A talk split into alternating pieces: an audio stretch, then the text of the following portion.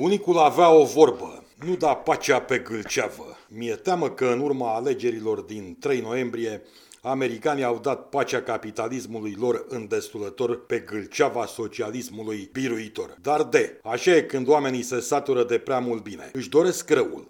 Am vorbit cu rude apropiate. Când le-am zis că prognozez că în Statele Unite se va înfiripa cu repeziciune, aș zice, un soi de socialism, m-au luat în derâdere.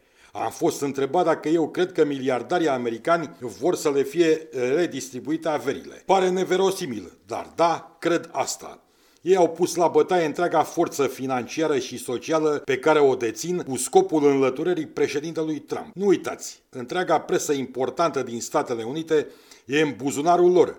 Rețelele sociale, informația. Am scris de unăs și trebuie să o repet. Problema nu constă în Joe Biden, bătrânelul senil ce îndeplinește rolul marionetei așezată în vitrină, ci în aripa dură, bolșevică a democraților, cea care vrea cu orice preț dărâmarea vechilor rânduiri și reconstrucția uneia noi.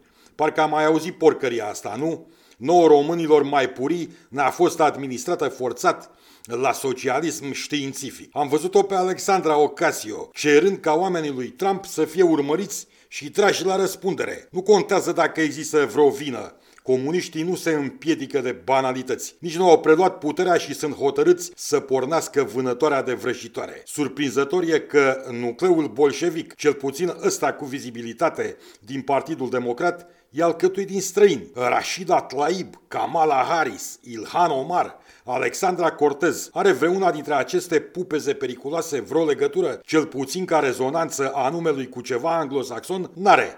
Cu alte cuvinte, nu moștenitorii celor care au clădit Statele Unite vor socialism cu orice preț, ci străinii, cel puțin ca moștenire genetică. Ce va aduce socialismul în America? Păi tot ceea ce a adus peste tot în lume. Suferință gratuită, economic și social. El va da și mai multă putere corporațiilor, devenite, iată, paradoxul paradoxurilor marxiste. În plus, globalizarea va căpăta dimensiuni monstruoase – Cine îndrăznește să iasă din front, fie el John, Ion sau Johan, va fi marginalizat și exclus. De tot.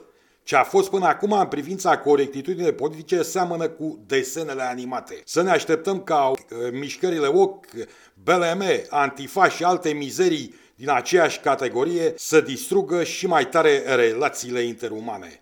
Pentru ei masculinitatea e diavol, genul o iluzie, căsătoria o formă de sclavie, sexul între un bărbat și o femeie probabil un viol, iar a fi alb e cel mai detestabil pentru că nu toți sunt albi. Uniformizarea socială a început de mult, dar ceea ce urmează va fi apocaliptic. Nu credeți? Gândiți-vă dublu înainte să apăsați tastele N și U. Cu siguranță o să vedem și pe aici, pe la noi, legiferarea căsătorilor între homari. LGBT va avea reprezentant în guvern și tot așa. Când e ordin de la noua ordine mondială din Washington, cu plăcere. Acum vreo lună toată presa românească a voit de plăcere cu privire la proiectele pe care americanii, ăia nenorociți ai lui eh, Trump, ori ați uitat, vor să le financeze pe aici. Reactoarele nu știu care de la Cernavoda și o mare cale ferată care să lege Danzigul de Constanța. Parcă aș face un pariu că socialiștii americani vor pune în cui proiectele respective. I-am văzut și pe comentatorii noștri. Pentru unii care până de ună salutau trumpismul, peste noapte marele președinte american le pute. Curve sunt uninene. De zici că fetele care fac trotorul sunt ușa de la Catedrala Neamului. E cazul unui anume Raețchi, ori a lui Chifu. Auziți titlul lecției la acest scribălău de doi bani băgat prea mult în seamă. Biden președinte,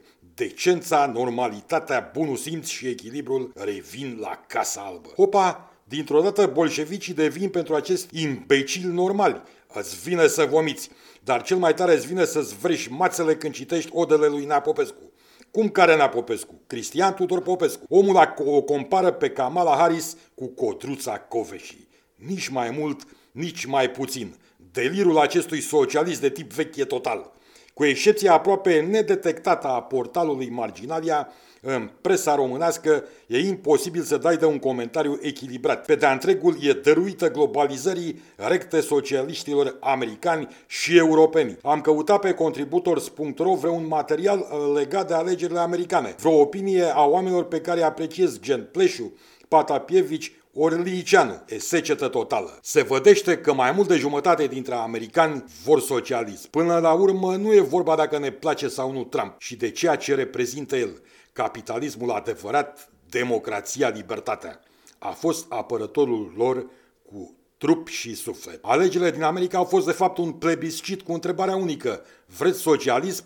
Răspunsul l-am văzut în zilele din urmă și e unul de căcat. Cea mai bună interpretare pe care am citit-o despre această tristă alegere ale cărei consecințe înfricoșătoare abia urmează vine de la medicul și comentatorul american de origine română Martin S. Martin.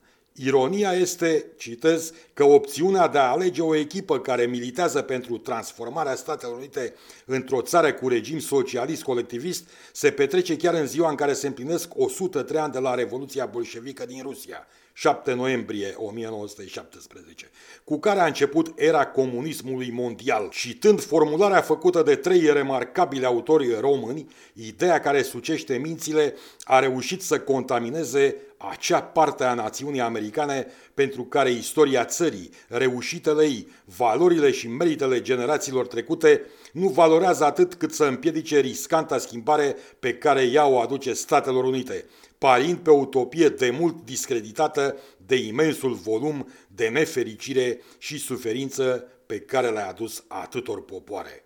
Nouă nu ne mai rămâne să spunem decât Amin.